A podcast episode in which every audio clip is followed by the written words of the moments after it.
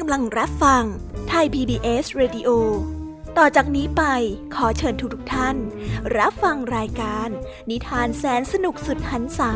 ที่รังสรรค์มาเพื่อน้องๆ ในรายการ Kiss Hour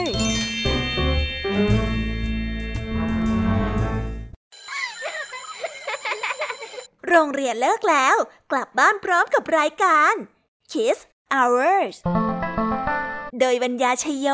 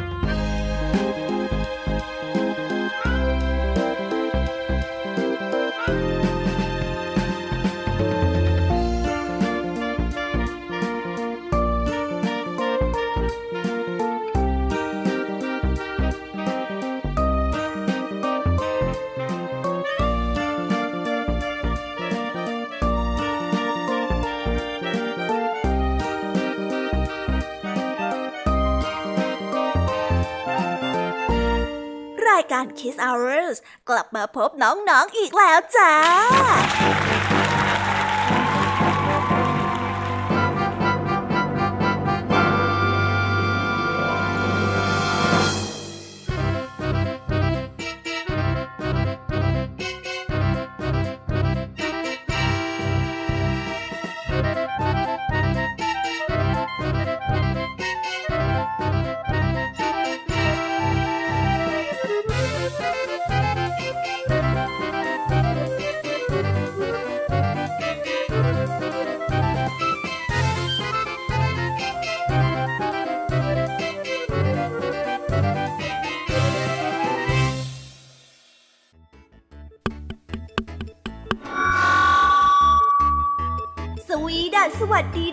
ชาวรายการ Kiss Hour ทุกๆ คนนะคะ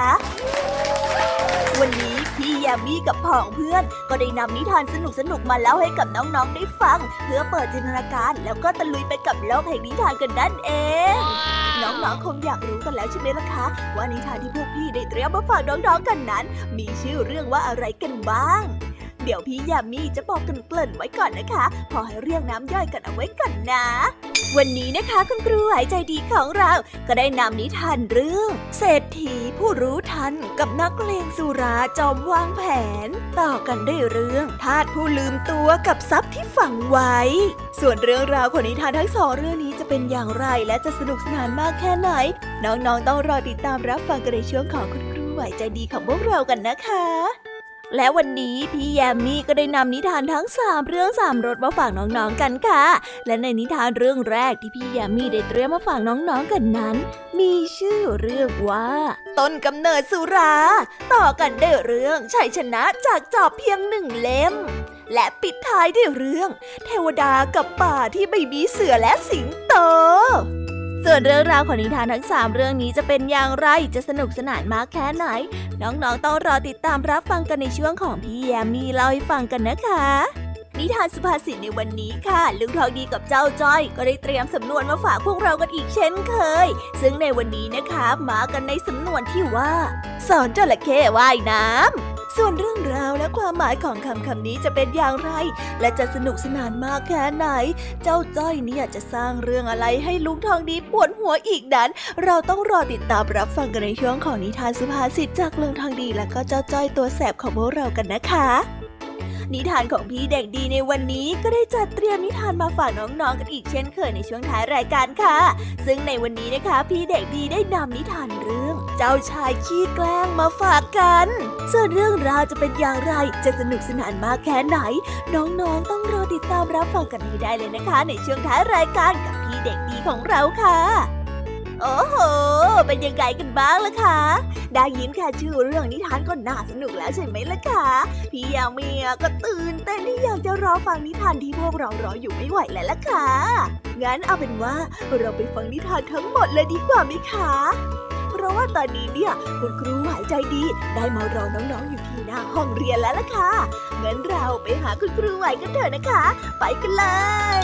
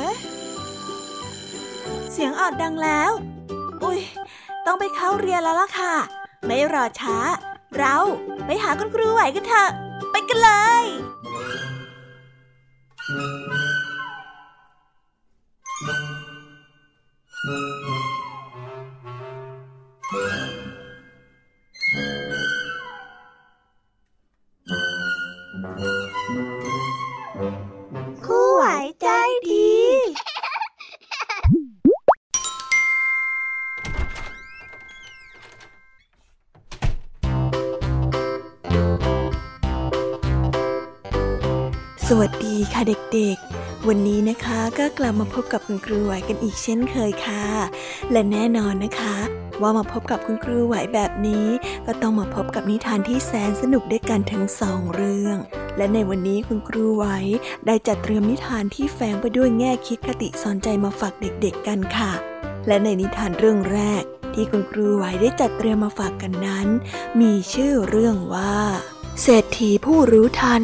กับนักเลงสุราจอมวางแผน ส่วนเรื่องราวจะเป็นอย่างไร และจะสนุกสนานมากแค่ไหน เราไปติดตามรับฟังพร้อมๆกันได้เลยค่ะ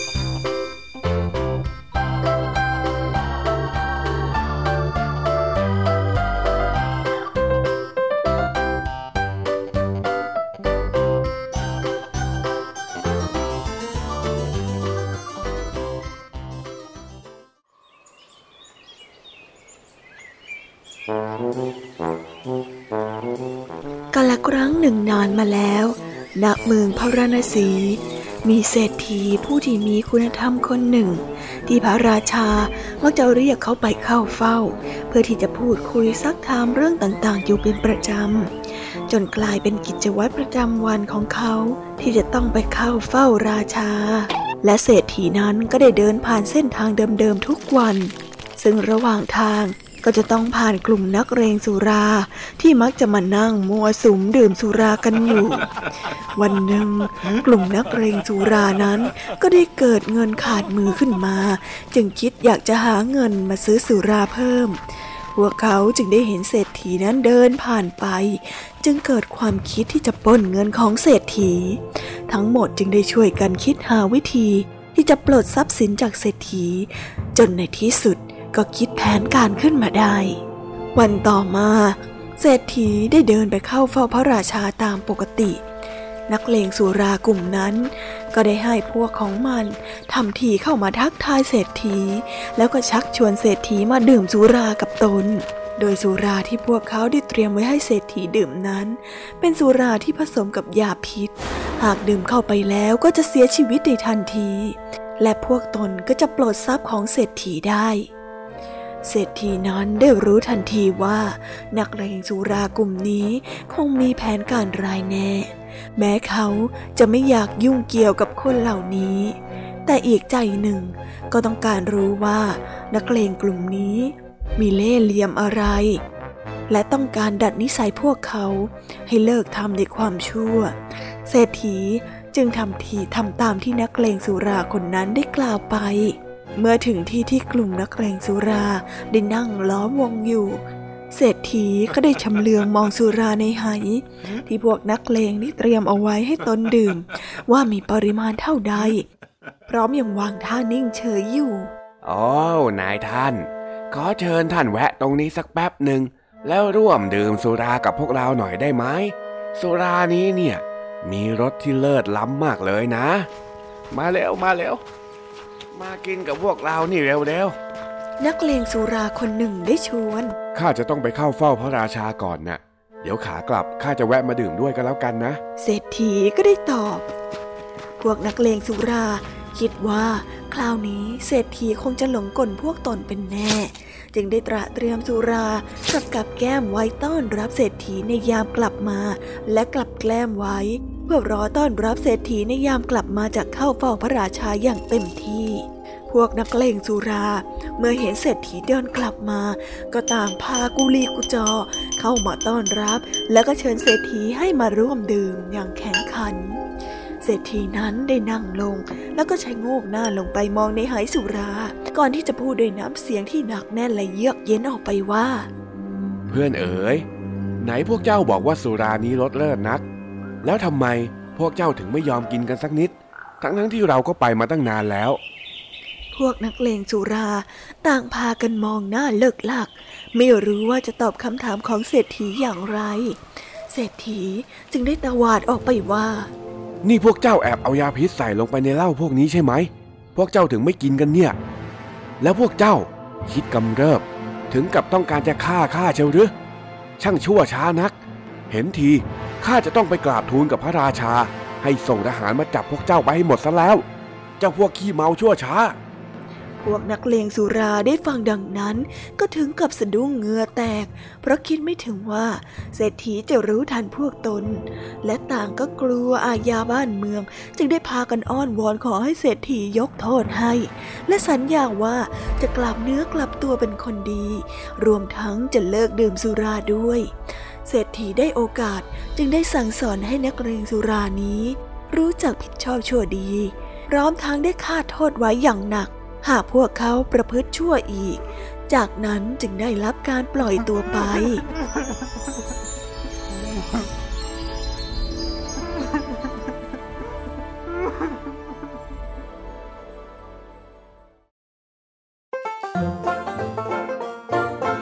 นิทานเรื่องนี้ก็ได้สอนให้เรารู้ว่า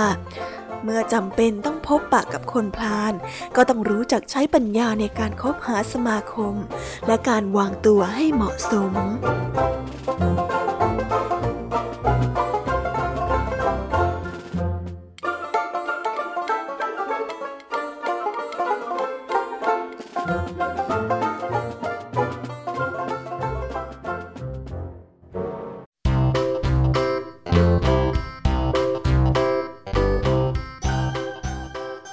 และก็จบกันไปเป็นที่เรียบร้อยแล้วนะคะสำหรับนิทานในเรื่องแรกของคุณครูไหว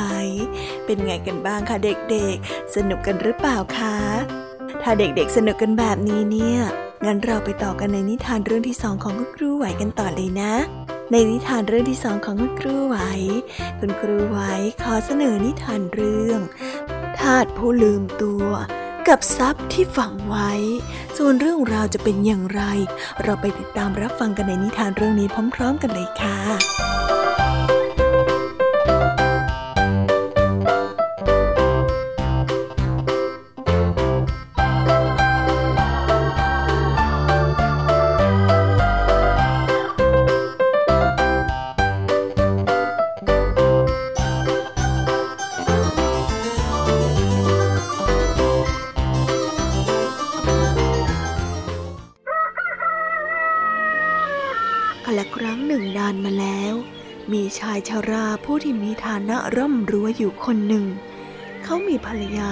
ที่ยังอยู่ในวัยสาว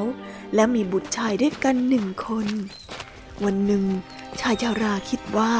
ตนเองนั้นก็อายุมากแล้ว หากเป็นอะไรไป ลูกชายคนเดียวของตนก็คงจะลำบาก เพราะตนคงไม่สามารถมีชีวิตเลี้ยงดูเขาได้ ให้เติบโตและก็เติบใหญ่เป็นคนดี ดังนั้นชายชราจึงได้คิดวางแผนที่จะนำสมบัติไปฝังไว้ให้กับลูกชาย เพื่อที่จะได้นำไปใช้ในอนาคต เขาคิดวางแผนอยู่หลายวันเพื่อหาสถานที่ ก่อนจะเรียกนายนันทะ ทาสผู้ที่เขาไว้ใจมากที่สุดมาหา แล้วก็ชวนกันไปหาที่ฝังสมบัติในป่า เมื่อชายชราและนายนันทะกลับมา จากการฝังสมบัติแล้ว เขาก็ได้บอกกับภรรยาของเขา ว่าถ้าเขาได้ตายไป และต้องการใช้เงิน จงให้เรียกนายนันทะ ให้พาไปขุดสมบัติที่ฝังเอาไว้ในป่า ต่อมาไม่นาน ชายชราก็ได้เสียชีวิตลง ฝ่ายภรรยาก็ได้เลี้ยงดูลูกน้อยเป็นอย่างดีมาโดยตลอด จนกระทั่งเติบใหญ่และสมควรที่จะดูแลตัวเองได้ นางจึงต้องการให้ทรัพย์สินแก่ลูกไว้ใช้ เพื่อที่จะประกอบอาชีพ เพื่อสร้างเนื้อสร้างตัว นางก็ได้ฉุกคิดคำพูดของสามีที่ได้เคยบอกไว้ ในเรื่องของทรัพย์สมบัติที่ฝังเอาไว้ นางจึงได้เรียกลูกชายไปพบ เพื่อบอกเรื่องนี้ และก็สั่งให้นายนันทะ พาบุตรของตนไปยังสถานที่ที่ฝังสมบัติของสามีในป่า นายนันทะเมื่อได้รับคำสั่งจากนาย ก็ได้รีบกุลีกุจอ ถือจอบเดินนำหน้าชายหนุ่มไปยังป่าที่ฝังสมบัติเอาไว้แต่พอไปถึงสถานที่ฝังสมบัติ นายนันทะก็มีกิริยาที่เปลี่ยนไป เขาได้หันมาตะคอกใส่ชายหนุ่ม ทิ้งจอบและพูดจากระทบกระเทียบเสียสีต่างๆ นานา จนชายหนุ่มรู้สึกแปลกใจในท่าทีที่เปลี่ยนไปของเขา เขาคิดว่าคงจะมีอะไรที่ไม่ดีเกิดขึ้นแน่ จึงได้ชวนนายนันทะกลับบ้าน พอกลับถึงบ้าน นายนันทะก็ได้เปลี่ยนกลับมาพูดจาอ่อนโยน และไม่แสดงกิริยากระด้างกระเดืองเหมือนเดิม แม้ชายหนุ่มจะรู้สึกประหลาดใจกับสิ่งที่เกิดขึ้น แต่ก็ไม่ได้ติดใจอะไร และคิดว่านายนันทะคงจะอารมณ์ไม่ดี เขาจึงไม่ได้ต่อว่าอะไร ต่อมาอีกสองสามวัน ชายหนุ่มได้เห็นนายนันทะอารมณ์ดีแล้วเขาจึงได้เอ่ยชวนนายนันทะไปขุดสมบัติในป่าอีกครั้ง ซึ่งนายนันทะก็แสดงอาการเต็มใจ และก็ได้รีบไปด้วยท่าทีที่กระตือรือร้น แต่พอไปถึงที่ฝังสมบัติ เขาก็ได้กลับมีกิริยาท่าทาง รวมไปถึงคำพูดที่เปลี่ยนไปอีก และก็แสดงถึงความหยิ่งยโส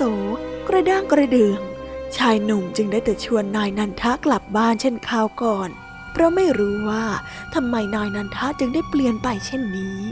แต่พอกลับมาถึงบ้าน ชายหนุ่มก็ได้แต่นั่งขบคิดปัญหานี้อยู่คนเดียว แต่ก็แก้ปัญหาดังกล่าวนี้ไม่ได้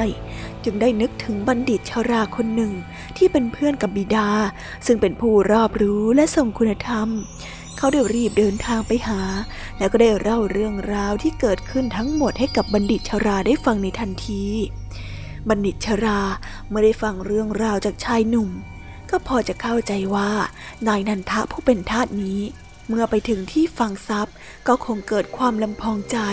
ว่าตนเองนั้นเป็นผู้เดียวเท่านั้นที่รู้การฝังทรัพย์ แล้วเจ้านายก็ต้องมาอาศัยตน จึงจะได้ทรัพย์สมบัติที่ฝังไว้ เพราะความคิดเช่นนี้จึงทำให้เกิดการลืมตัว คิดว่าตนเองนั้นใหญ่กว่านาย จึงได้พูดจาข่มขู่และก็แสดงกิริยากระด้างกระเดือง แต่พอกลับมาถึงบ้านที่ตนเคยอาศัยเขาอยู่ ก็ได้มีความรู้สึกตัวเองว่า ตนเองนั้นได้กลับมาเป็นทาสอีกครั้ง และทำตนเหมือนดั่งเดิมที่ผ่านมาดีกว่า เมื่อคิดแบบนั้น บัณฑิตชาราจึงได้กล่าวกับชายหนุ่มออกไปว่า ร้านเอ้ย ที่ฝังสมบัติของพ่อเจ้า ก็คือที่ที่นายนันทะแสดงกิริยา และกล่าวคำพูดไม่ดีต่อเจ้านั่นแหละ ชายหนุ่มได้ฟังดังนั้นก็ดีใจ วันต่อมาเขาก็ได้ชวนนายนันทะเข้าป่าไปขุดสมบัติอีกครั้ง และเมื่อไปถึงบริเวณที่ฝังสมบัติ นายนันทะก็ได้แสดงกิริยาที่ไม่ดีเช่นเดิม แต่คราวนี้ชายหนุ่มได้ออกคำสั่งให้นายนันทะ ลงมือขุดสมบัติณที่นั้น เมื่อขุดขึ้นมาได้ ก็ได้สั่งให้นายนันทะแบกกลับบ้าน เมื่อนายนันทะมาถึงบ้าน เขาก็กลับเป็นคนที่สุภาพอ่อนน้อม และก็อ่อนโยนอีกครั้ง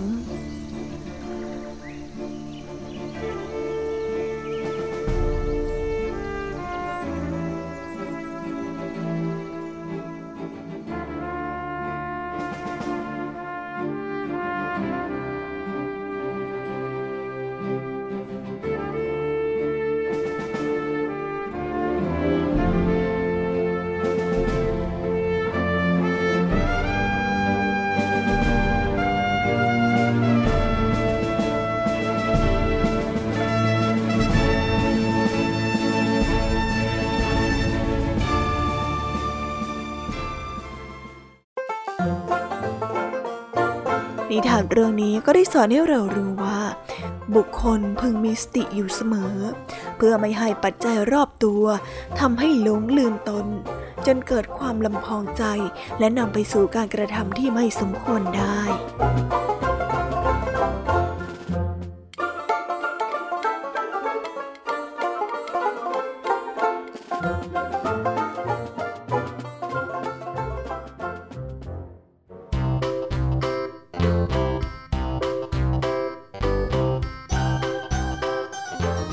แล้วก็จบกันไปเป็นที่เรียบร้อยแล้วนะคะสำหรับนิทานทั้งสองเรื่องของคุณครูไหว เป็นยังไงกันบ้างล่ะคะเด็กๆ วันนี้เนี่ยสนุกจุใจกันหรือเปล่าเอ่ยมีเด็กๆหลายคนเลยนะคะที่ยังไม่จุใจกัน งั้นเราไปต่อกันในนิทานช่วงต่อไปกันเลยดีกว่าไหมคะเอาละค่ะ งั้นเราไปต่อกันในนิทานช่วงต่อไปกับช่วงพี่ยามีเล่าให้ฟังกันเลยนะคะ แต่สำหรับตอนนี้เนี่ย เวลาของคุณครูไหวก็ได้หมดลงไปแล้ว งั้นครูไหวต้องขอตัวลากันไปก่อนแล้วนะคะ สวัสดีค่ะ บ๊ายบาย และพบกันใหม่นะคะเด็กๆ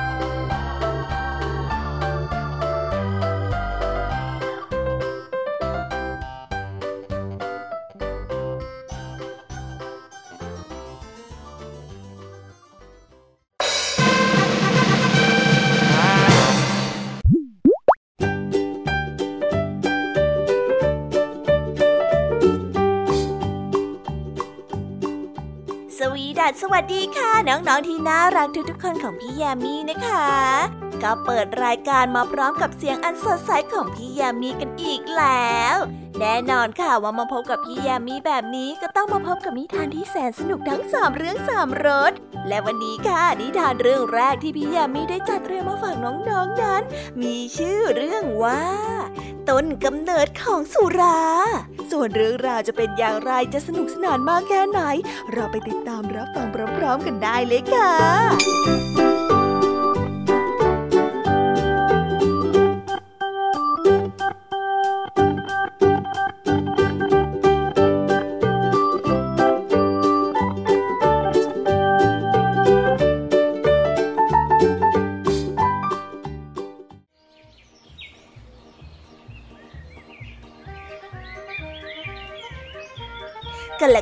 นนานมาแล้ว ณ เมืองพารณสี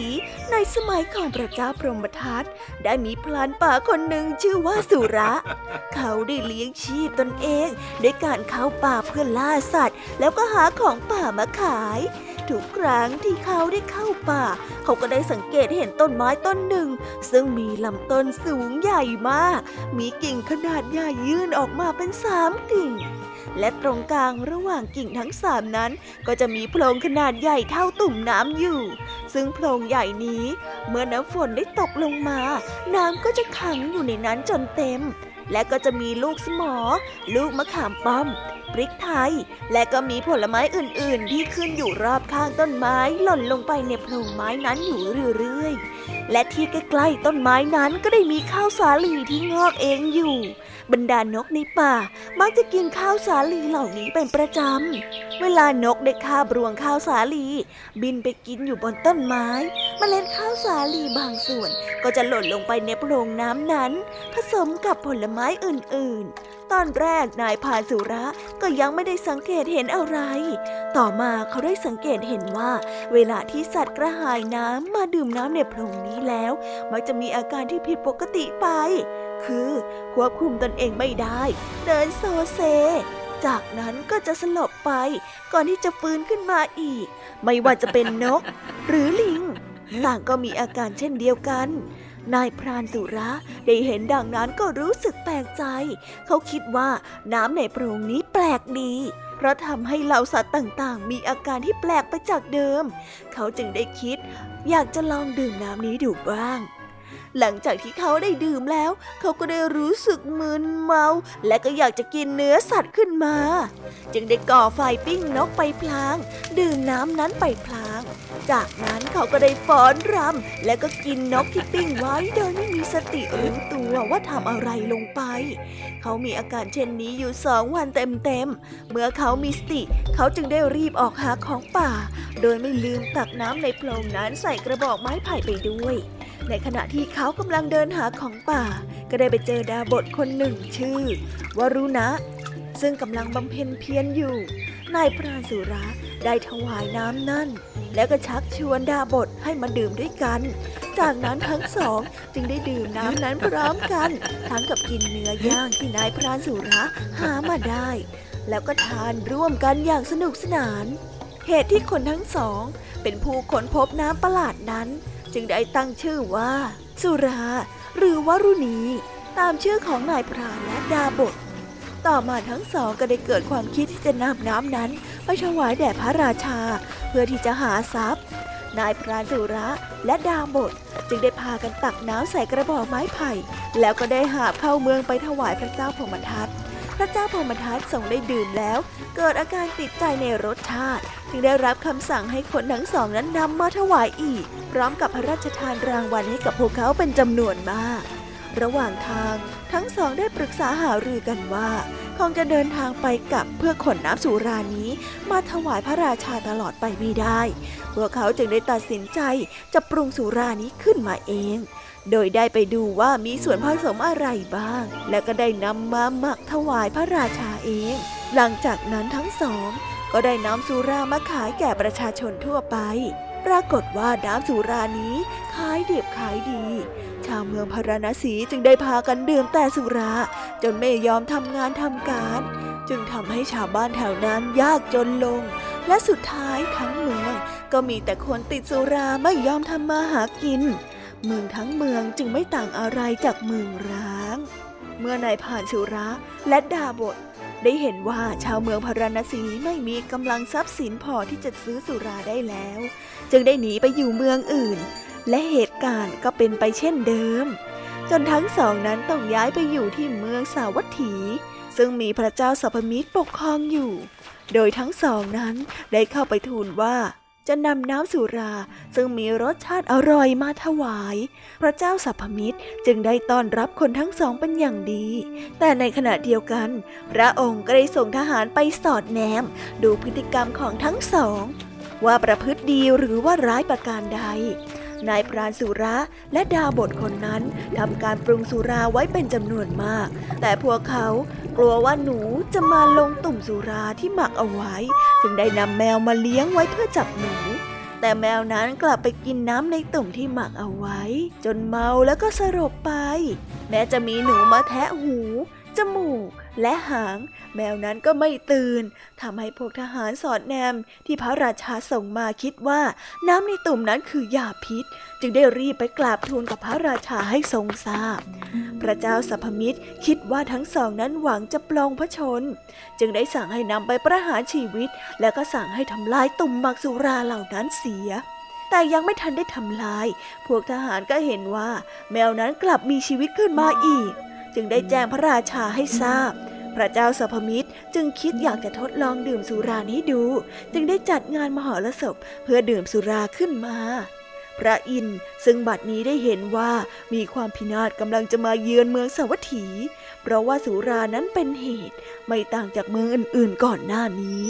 จึงได้แปลงกายมาเป็นพรามแล้วก็ใช้มือหนึ่งถือหม้อสุราเหาะมาแล้วก็ยืนอยู่ตรงหน้าพระพักของพระเจ้าสัพมิตร แล้วก็ได้ร้องขายหม้ออยู่กลางอากาศ พระเจ้าสัพพมิตรจึงได้ตรัสถามถึงประโยชน์ของหม้อนั้นพรามจึงได้ตอบไปว่า ขอเดชะ หม้อใบนี้เป็นหม้อที่บรรจุน้ำสุราที่ทำให้ผู้ดื่มทำในสิ่งที่ไม่ควรทำพูดในสิ่งที่ไม่ควรพูด แถมยังเดินโซเซ ไม่สนใจศีลธรรมหรือกฎเกณฑ์ใด ๆ ทั้งสิ้น สามารถเดินแก้ผ้า ร้องรำทำเพลงในสถานที่ที่ไม่ควร มักนอนตื่นสาย นอนในที่ที่สกรปรกแม้แต่กองอาเจียนของตนก็ยังนอนได้อย่างไม่รังเกียจ สามารถกินอาหารเหลือจากสุนัขหรือกองขยะได้ ชอบทะเลาะวิวาทกับคนไปทั่ว และสามารถด่าและทำร้ายพ่อแม่ได้ กระทั่งยังสามารถฆ่าใครก็ได้โดยไม่ต้องยั้งคิด ถ้าท่านอยากเห็นความพินาศของบ้านเมือง ก็ต้องดื่มน้ำสุราในหม้อนี้เถิด พระเจ้าสัมภมิตรก็ได้รู้ทันทีว่า พรามผู้นี้ต้องการที่จะมาเตือนตนในเรื่องของน้ำสุรา จึงได้กล่าวขอบคุณ พร้อมกับมอบรางวัลให้ แต่พรามก็ปฏิเสธ พร้อมทั้งแสดงว่าตนนั้นเป็นพระอินทร์และสั่งสอนธรรมแก่พระเจ้าสัพพมิตรก่อนที่จะเสด็จกลับไปยังวิมานของตน จากนั้นพระเจ้าสัพมิตร ก็ได้สั่งให้ทำลายสุราทิ้งทั้งหมด และรักษาศีลประพฤติธรรม แต่ในขณะเดียวกัน สุราก็มีผู้ที่นิยมชมชอบขึ้นเรื่อยๆ จนกระทั่งถึงปัจจุบัน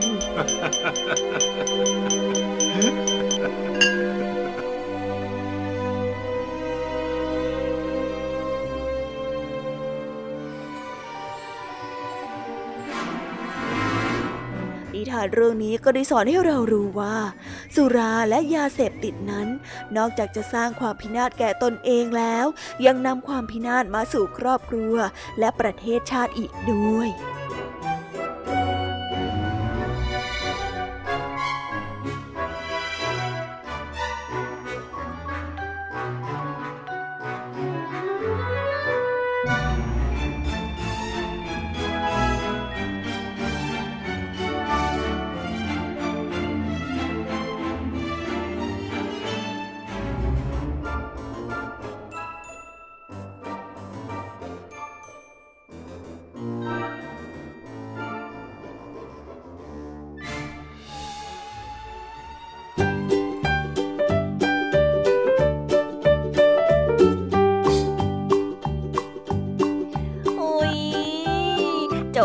เรื่องแรกของพี่ยามีกันลงไปแล้วว่าเผิ่แป๊บแป๊บเดียวเอ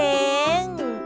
แต่พี่ยามีรู้นะคะว่าน้องๆออย่างไม่จุใจกันอย่างแน่นอน พี่ยามีก็เลยเตรียมนิทานแนวเรื่องที่สองมาฝากเด็กๆกันค่ะ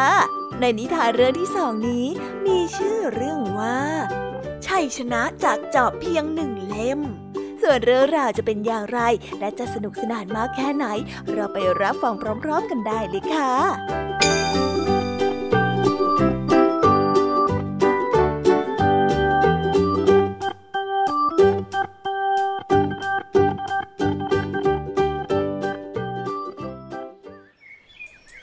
กันและครั้งหนึ่งนานมาแล้ว ณ เมืองพาราณสี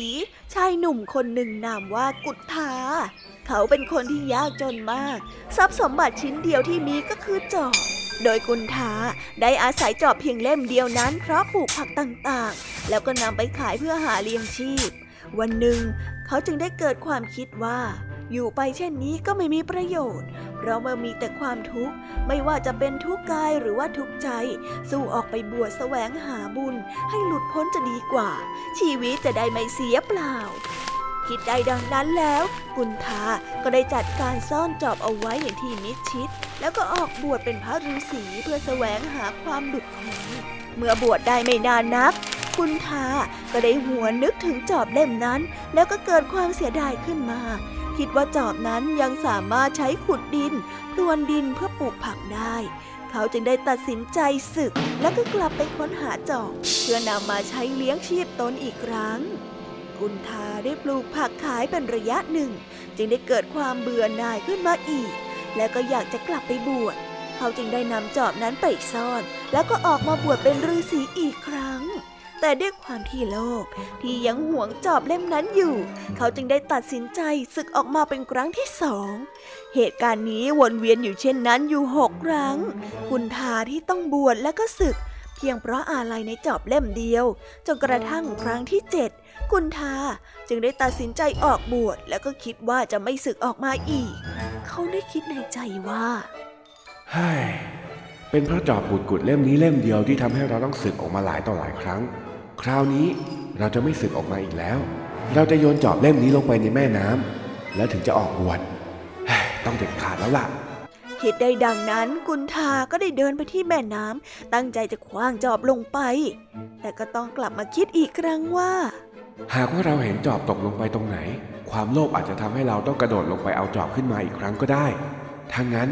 ลองหันหลังแล้วหลับตาละกัน กุนทาได้กลัวความโลภที่จะเกิดขึ้นในใจของตนเอง เขาจึงได้หลับตา แล้วก็ยกจอบนั้นขึ้นมาเหนือหัว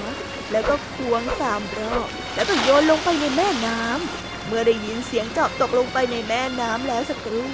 เขาก็ได้ลืมตาขึ้น พร้อมกับร้องด้วยความดีใจว่าเฮ้ยเราชนะแล้ว เราชนะแล้ว ในที่สุดเราก็ชนะตัวเองได้แล้ว ขณะนั้นพระเจ้าพมทัตที่พึ่งชนะสงคราม และก็ได้ยกทัพกลับมาจากการรบ บังเอิญผ่านมาพอดี ได้ยินเสียงกุนทาได้ร้องเช่นนั้นก็รู้สึกแปลกใจ และก็ได้เกิดความสงสัย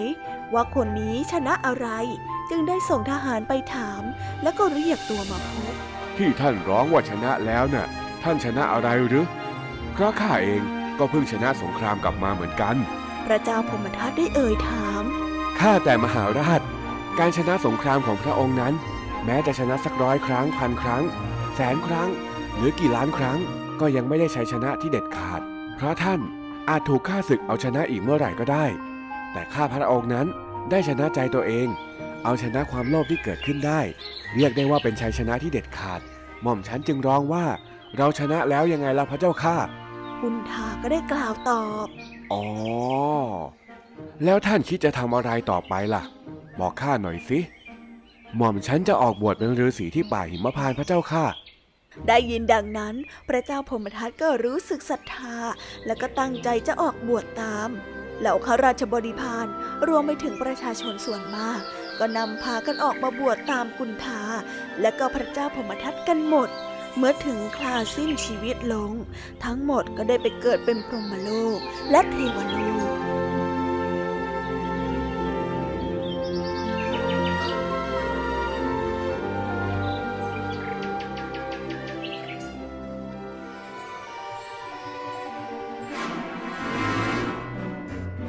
เรื่องนี้ก็ได้สอนให้เรารู้ว่า การเอาชนะที่ดีที่สุดนั่นคือการเอาชนะความโลภในใจของตนเอง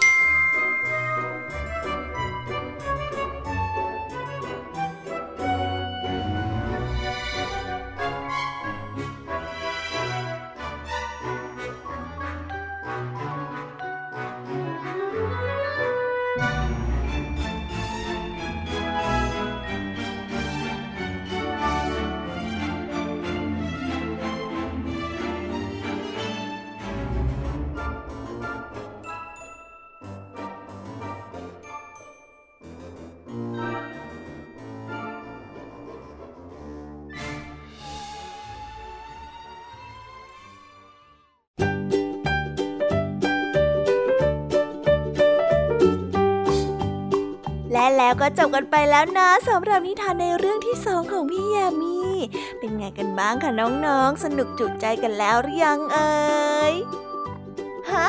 อะไรนะคะ ยังไม่จุใจกันหรอ ไม่เป็นไรค่ะน้องๆ พี่ยามีเนี่ย ได้เตรียมนิทานในเรื่องที่สามมารอน้องๆอยู่แล้วงั้นเราไปติดตามรับฟังกันในนิทานเรื่องที่สามกันต่อเลยดีไหมคะ ในนิทานเรื่องที่สามที่พี่ยามีได้จัดเตรียมมาฝากเด็กๆกันนั้น มีชื่อเรื่องว่า เทวดากับป่าที่ไม่มีเสือและสิงโต ส่วนเรื่องราวจะเป็นอย่างไรจะสนุกสนานมากแค่ไหน เราไปรับฟังกันในนิทานเรื่องนี้พร้อม ๆ กันเลยค่ะ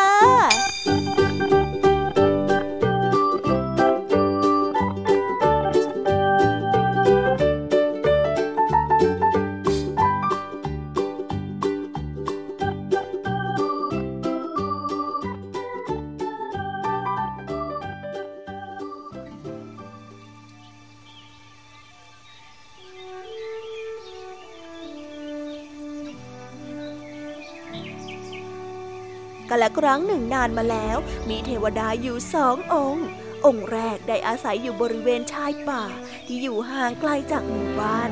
อีกตนหนึ่งได้อาศัยอยู่ที่ต้นไม้ใหญ่ที่อยู่ใกล้กับหมู่บ้าน เทวดาทั้งสองนี้เมื่อมีอะไรก็จะมาปรึกษาหารือกันอยู่เสมอ ในป่าของเทวดาทั้งสองนั้นที่นั่นได้ใกล้กับหมู่บ้าน ซึ่งมีเสือและสิงโตอาศัยหากินอยู่บริเวณนั้นทำให้ชาวบ้านในหมู่บ้านไม่กล้าไปหาอาหาร ล่าสัตว์ หรือไปทำนาทำไร่ใกล้ๆกับบริเวณป่า และไม่มีใครที่จะคิดเข้าไปตัดต้นไม้ในป่านั้นเลย เพราะกลัวว่าเสือและสิงโตจะออกมาล่าเหยื่อ และทุกครั้งเมื่อสัตว์ทั้งสองนั้นกินเหยื่อเสร็จ พวกมันก็มักจะเหลือเศษกระดูก และก็เศษเนื้อทิ้งไว้ ส่งกลิ่นเหม็นไปทั่วทั้งป่า ยิ่งเพิ่มความน่าหวาดกลัวให้กับชาวบ้านมากขึ้นไปอีก เทวดาองค์ที่สองได้มองเห็นซากสัตว์ที่ส่งกลิ่นเหม็นไปทั่วบริเวณป่า ก็รู้สึกไม่ชอบใจ และคิดว่าป่าแห่งนี้ไม่สะอาด เพราะว่ามีเสือและสิงโตเป็นต้นเหตุจึงได้ไปปรึกษากับเทวดาองค์แรกว่า เพื่อนรักท่านรู้หรือไม่ว่าป่าแห่งนี้ทำไมจึงมีกลิ่นเหม็นและสกปรกอย่างนี้ ก็เพราะเจ้าเสือกับเจ้าสิงโตที่หากินและทิ้งซากกระดูกไว้ยังไงล่ะ เราคิดว่า เราควรจะไล่สัตว์ทั้งสองตัวนี้ออกไปจากป่าซะ ป่าของข้าจะได้สะอาดและหมดกลิ่นเหม็นสักที เทวดาองค์แรกได้ฟังดังนั้นก็ได้รีบห้ามไว้ในทันที อย่าเลยนะท่าน เดี๋ยววิมานของท่านน่ะจะถูกทำลายโดยมนุษย์เอาได้นะ เพราะหากไม่มีเสือและสิงโต ชาวบ้านก็ย่อมเข้ามาตัดไม้ หรือทำไร่นาได้อย่างง่ายๆ แล้ววิมานของท่านที่เป็นต้นไม้ใหญ่เช่นนี้ ก็จะต้องถูกมนุษย์ที่โลภมากทำลายเอาแน่ เทวดาองค์ที่สองทำท่าไม่เชื่อ เทวดาองค์แรกจึงได้กล่าวไปว่าๆถ้าการคบหามิตรทำให้ตัวเราปลอดภัยมากขึ้น เราก็ควรที่จะช่วยเหลือกิจการของมิตรผู้นั้น เหมือนกับเป็นกิจการของตัวเราเอง เสือกับสิงโต ณตอนนี้ก็คือมิตรของท่าน เพราะพวกมันจะช่วยท่านให้ปลอดภัยจากมนุษย์ ท่านจึงควรรักษามิตรทั้งสองนี้เอาไว้ ท่านเข้าใจไหมแม้จะพยายามพูดตักเตือนอย่างไร ในที่สุด เทวดาทั้งสององค์ก็ไม่ยอมฟัง จึงได้ใช้ฤทธิ์แสดงรูปร่างหน้าตาที่น่ากลัว เพื่อหลอกเสือและสิงโตจนทำให้สัตว์ทั้งสองนั้นหนีไปอยู่ที่อื่น เทวดาองค์ที่สองได้รู้สึกสบายใจมาก ที่ได้ขับไล่สัตว์ทั้งสองออกไปได้ แต่ผ่านไปได้ไม่นาน ชาวบ้านที่อาศัยอยู่บริเวณในป่านั้น ก็ได้สังเกตเห็นว่าไม่มีรอยเท้าเสือและสิงโต กลิ่นเหม็นสาบก็ได้เริ่มจางหายไป ก็ได้รู้ว่าสัตว์ทั้งสองนั้นได้ไปหากินที่อื่นแล้ว ชาวบ้านจึงได้เริ่มถางป่าเพื่อทำมาหากิน แล้วก็ทำการเกษตร แล้วก็ได้เริ่มลุกลามไปตัดต้นไม้ของเทวดาองค์ที่สอง เพื่อที่จะนำมาสร้างบ้านทำให้เทวดาได้รับความเดือดร้อน จนต้องไปปรึกษากับเทวดาองค์แรกอีกครั้ง เทวดาองค์แรกได้แนะนำให้เทวดาองค์ที่สองไปอ้อนวอนเสือและสิงโต ให้กลับมาอยู่ที่ป่าตามเดิม เทวดาองค์นั้นก็ทำตามโดยทันที โดยเทวดาได้ไปไหว้สัตว์ทั้งสองต่อหน้าสัตว์ตัวอื่นๆ และก็คร่ำควญอ้อนวอนให้เสือและสิงโต กลับไปยังป่านั้นอีกครั้ง โอ้ ท่านสัตว์ทั้งสอง เชิญท่านไปอยู่ป่าอย่างเดิมเถอะ ป่าไม้ของข้าถูกมนุษย์ทำลายจนเกือบหมดแล้ว แล้ววิมานของข้าเองก็โดนทำลายด้วย หากพวกท่านไม่กลับไป ป่าทั้งป่าคงจะไม่เหลือแน่ๆ ขอเชิญพวกท่านกลับไปอยู่กับเราเถอะนะ ได้โปรดเถอะด้านสัตว์ทั้งสอง แม้จะได้รับการอ้อนวอนจากเทวดาองค์ที่สองสักเพียงใด พวกมันก็ยังยืนยันไม่ยอมกลับไปทำให้เทวดาต้องกลับป่าแต่เพียงลำพังด้วยความเสียใจ ไม่นานนัก ป่าแห่งนั้นก็ได้ถูกทำลายด้วยฝีมือของชาวบ้าน จนไม่เหลือต้นไม้สักต้นเดียว แล้วก็ได้กลายสภาพเป็นไร่นาจนหมด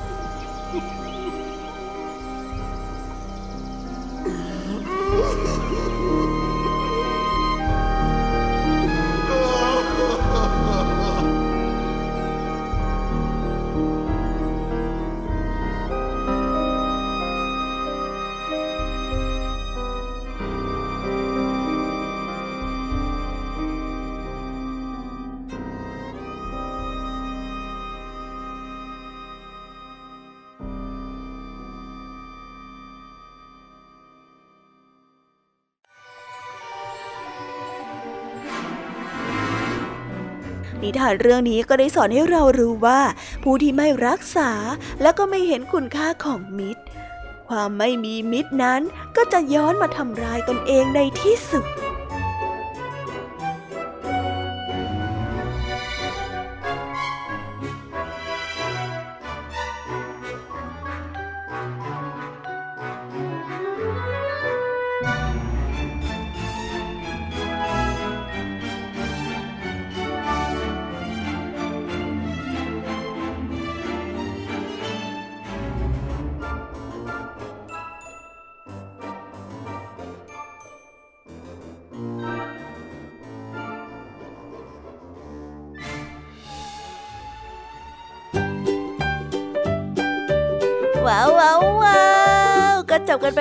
เป็นที่เรียบร้อยแล้วนะคะสำหรับนิทานของพี่ยามี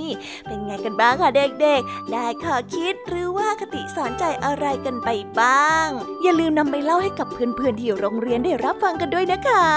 แต่สำหรับตอนนี้เนี่ยเวลาของช่วงพี่ยามีเล่าให้ฟังก็หมดลงไปแล้วล่ะค่ะ พี่ยามีก็ต้องขอส่งต่อน้องๆ ให้ไปพบกับลุงทองดีแล้วก็เจ้าจ้อยในช่วงต่อไปกันเลย เพราะว่าตอนนี้เนี่ยลุงทองดีกับเจ้าจ้อยอะบอกว่าให้ส่งน้องๆมาในช่วงต่อไปเร็ว อยากจะเล่านิทานจะแย่แล้ว เอาละค่ะ งั้นพี่ยามีต้องขอตัวลากันไปก่อนแล้วนะคะ เดี๋ยวกลับมาพบกันใหม่บ๊ายบา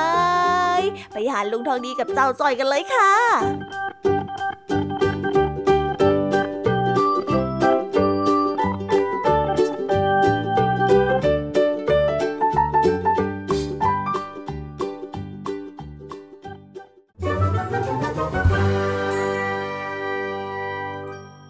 นิทานสุภาษิต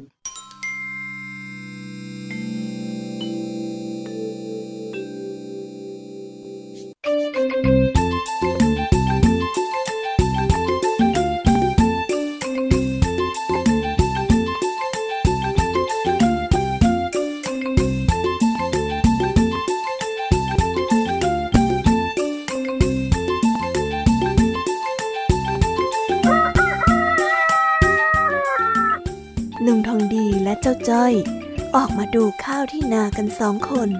แต่ในขณะที่ลุงทองดีกำลังดูต้นข้าวอยู่นั้น เจ้าจ้อยก็ถามโน่นถามนี่ลุงทองดีจ๊ะทำไมลุงทองดีไม่ฉีดยาฆ่าหญ้าล่ะจ๊ะ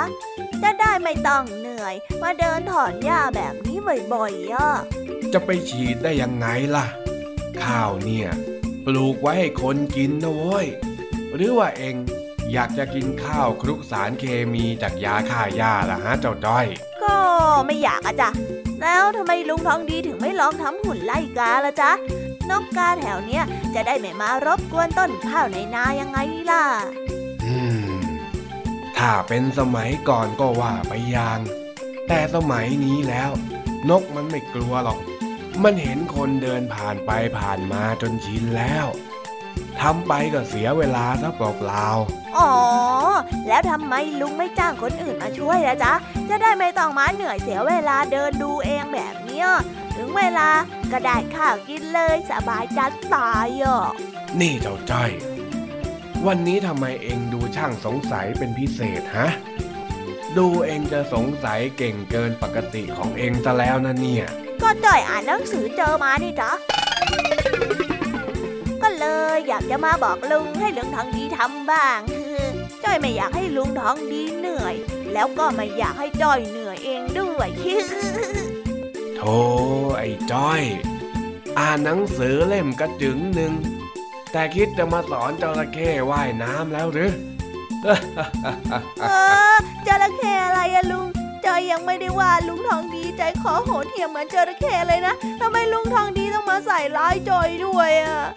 ถึงจอยจะชอบกวนประสาทลุง ถึงลุงจะชอบเค้กหัวจอย แต่จอยก็ไม่เคยว่าลุงทองดีแบบนั้นจริงๆนะลุง โอ้ยคำพูดคำจาเองนี่นะ เองเห็นใจข้าจริง ๆ หรือว่าเองตั้งใจที่จะกวนประสาทข้ากันแน่ฮะเจ้าจ้อย ก็เห็นใจสิจ๊ะใครจะไปกล่าวว่าลุงทองดีใจคอโหดเหี้ยมใจไม้ใส่ละกรรมเหมือนจระเข้กันละจ๊ะไม่มี เฮ้อเอ็งนี่มันพูดจากวนประสาทขึ้นทุกวัน ยิ่งรู้คำเยอะก็ยิ่งพูดเก่ง แต่เก่งไม่เข้าเรื่องซะเลยนะเอ็งเนี่ย ก็ไม่ถึงขนาดนั้นหรอกจ้ะลุงทองดีเฮ้ย นี่ข้าไม่ได้ชมเองนะเจ้าจ้อย ปัดโทคำว่าสอนจระเข้ว่ายน้ำเนี่ย มันแปลว่าการมาสอนคนที่มีความชำนาญแล้ว พูดในสิ่งที่คนอื่นเขาก็รู้กันอยู่แล้วยังไงล่ะเจ้าจ้อย เอ็งคิดว่าไอ้สิ่งที่เอ็งบอกน่ะข้าจะไม่เคยทำเลยหรือข้าลองทำดูหมดแล้ว มันไม่ได้ผลก็เลยต้องทำแบบนี้ต่างหาก อ๋อ ก็จ้อยไม่รู้นี่นะจ้อยแค่อยากช่วยเองอะโอ้อะอะงั้นข้าจะตอบแทนความขยันของเอง โดยการเล่านิทานให้ฟังก็แล้วกันเย้เย้ ฟังจ้าฟังฟังฟัง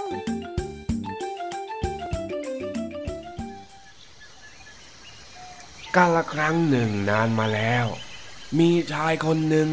ไปพบเข้ากับไข่จระเข้เขาจึงเก็บมาเลี้ยง วันเวลาผ่านไป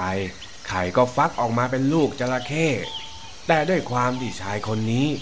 กลัวว่าเจ้าลูกจระเข้จะว่ายน้ำไม่เป็น เขาจึงพยายามที่จะสอนให้จระเข้ว่ายน้ำแต่เจ้าจระเข้ก็ไม่เชื่อฟัง ไม่ยอมว่ายน้ำชายหนุ่มจึงได้บ่นกับเจ้าจระเข้อยู่ทุกวี่ทุกวัน เรื่องที่มันไม่ยอมว่ายน้ำแล้ววันหนึ่งเจ้าลูกจระเข้ก็เบื่อกับคำบ่นเต็มที รู้สึกว่าทนไม่ไหวแล้ว มันจึงกระโดดลงน้ำต่อหน้าต่อตาของชายหนุ่ม แล้วว่ายน้ำหนีไปอย่างรวดเร็วทำให้ชายหนุ่มต้องเสียสัตว์เลี้ยงไปนั่นเอง เห็นไหมล่ะว่าการไปสอนเรื่องที่คนอื่นเขารู้กันอยู่แล้วเนี่ย มันทำให้คนที่รู้อยู่แล้วเขาไม่อยากฟัง แถมยังรู้สึกรำคาญอีกด้วย แล้วอีกอย่างการพูดโดยความรู้อันน้อยนิดต่อหน้าผู้รู้เนี่ยเขาเรียกว่าสู่รู้น่ะเข้าใจไหมเจ้าจ้อย เอ๊ะลุงทองดี เล่าแค่นิทานจริงๆเหรอจ๊ะ ลุงไม่ได้ว่าอะไรจ้อยใช่ไหมจ๊ะทำไมคำพูดของลุงมันฟังดูแปลกๆเปอเปล่าเลย ข้าไม่ได้บอกว่าเอ็งสู่รู้ที่มาทำเป็นสอนข้าทำนาสักหน่อย ไม่มีไม่มีใครพูดสักกันหน่อย น่ะ ลุงทองดีล้อเลียนจ้อยอะเปล่าสักหน่อยนะ ข้าแค่พูดเฉยๆ ไม่ได้พาดพิงเองเลย อาไม่ต้องเลยลุงทองดีเขาหลังจ้อยจะไม่มานากับลุงทองดีแล้วชอ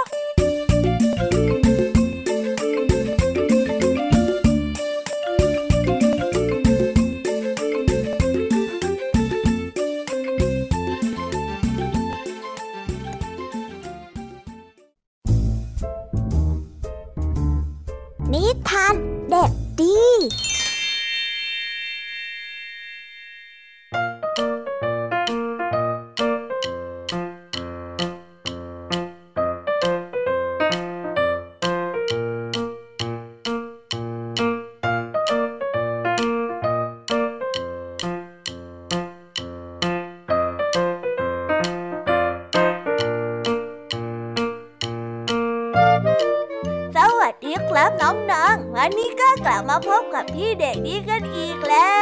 ว เย้ และสำหรับวันนี้มาพบกับพี่เด็กดีก็ต้องมาพบกับนิทานที่แสนสนุกในช่วงท้ายรายการกันอีกเช่นเคยละครับ และสำหรับวันนี้พี่เด็กดีได้เตรียมนิทานเรื่อง เจ้าชายขี้แกล้งมาฝากกัน ส่วนเรื่องราวจะเป็นอย่างไร และจะสนุกสนานมากแค่ไหนนั้น เราไปติดตามรับฟังพร้อม ๆ กันได้เลยครับ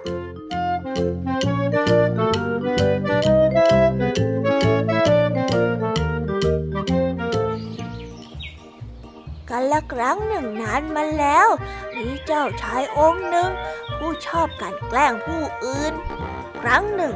พระองค์ได้เอาถังใส่น้ำไปวางไว้บนประตูห้องครัว แล้วถังน้ำก็ได้คว่ำใส่พ่อครัวจนเปียกโชก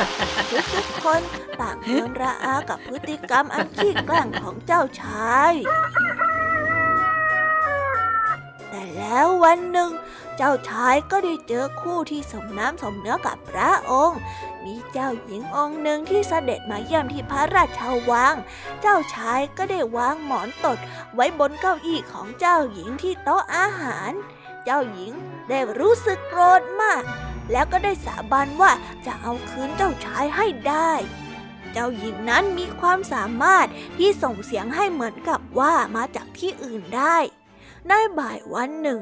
ขณะที่เจ้าชายกำลังเล่นกับหมาอยู่ เจ้าหญิงก็ได้แอบซ่อนตัว แล้วก็ส่งเสียงให้เหมือนกับว่า หมานั้นกำลังพูด ฉันคิดว่าเธอคงคิดสินะว่าการแกล้งของเธอนะมันน่าตลก เจ้าหมาได้พูด อะอะอะไรนะ เจ้าชายได้ตรัสอย่างตะกุกตะกัก พระองค์แทบไม่เชื่อหูของตัวเองเลยหยุดเป็นตัวป่วนซะเถอะ เสียงนั้นยังคงพูดต่อไป ไม่มีใครชอบการแกล้งของท่านหรอกนะเฮ้เจ้าชายได้ตกใจมาก และหลังจากนั้นเขาจึงได้หยุดกันแกล้งผู้อื่น พระองค์ได้ใช้เวลาหลายชั่วโมง เพื่อที่จะเกลี้ยกล่อมให้เจ้าหมาของพระองค์ให้พูดอีกครั้ง แต่พระองค์ก็ทำไม่สำเร็จ เพราะว่านั่นไม่ใช่หมาของพระองค์พูด แต่เป็นเจ้าหญิงนั่นเอง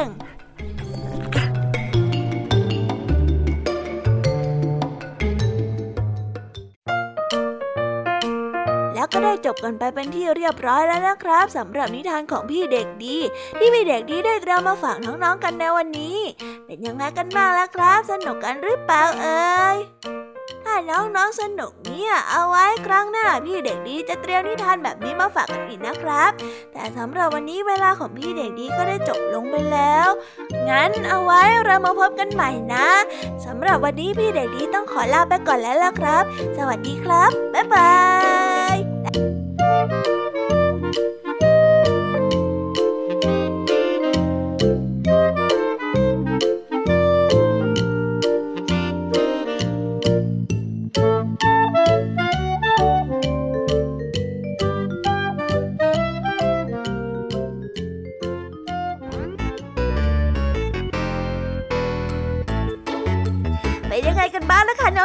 ำหรับนิทานหลากหลายเรื่องราวที่ได้รับฟังกันไปในวันนี้ สนุกกันหรือเปล่าเอ่ย หลากหลายเรื่องราวที่ได้นำมาเนี่ย บางเรื่องก็ให้ข้อคิดสะกิดใจ บางเรื่องก็ให้ความสนุกสนานเพลิดเพลิน แล้วแต่ว่าน้องๆเนี่ยจะเห็นความสนุกสนานในแง่มุมไหนกันบ้าง ส่วนพี่ยามีแล้วก็พ่องเพื่อนเนี่ยก็มีหน้าที่ในการนำนิทานมาส่งตรงถึงน้องๆแค่นั้นเองละค่ะ แล้ววันนี้นะคะ เราก็ฟังนิทานกันมาจนถึงเวลาที่กำลังจะหมดลงอีกแล้วอะหอย ร ที่ฟังไม่ทันเนี่ย หรือว่าฟังไม่ครบ ก็สามารถไปย้อนรับฟังได้ที่เว็บไซต์ไทย PBS Radio หรือที่แอปพลิเคชันไทย PBS Radio ได้นะ ถึงเวลาที่จะต้องกล่าวคำลาแล้วล่ะค่ะ พี่ยามีต้องคิดถึงน้องๆอีกแน่เลย แต่ไม่ต้องห่วงนะคะน้องๆ พี่ยามีเนี่ยขอสัญญาเลยว่า จะกลับมาพบกันใหม่พร้อมกับนิทานที่แสนสนุกแบบนี้กันอีกแน่นอนค่ะน้องๆ อย่าลืมนำข้อคิดดีๆ ที่ได้จากการรับฟังนิทานที่แสนสนุกของคุณครูไหว พี่ยมมี่ลุงทองดีแล้วก็เจ้าจ้อย และก็นิทานจากพี่เด็กดีในวันนี้ไปใช้กันด้วยนะคะเด็กๆ เอาไว้พบกันใหม่ในวันพรุ่งนี้นะสำหรับวันนี้พี่ยมมี่ต้องขอตัวลากันไปก่อนแล้วล่ะค่ะ สวัสดีค่ะบ๊ายบายนะคะน้องๆและพบกันใหม่ค่ะ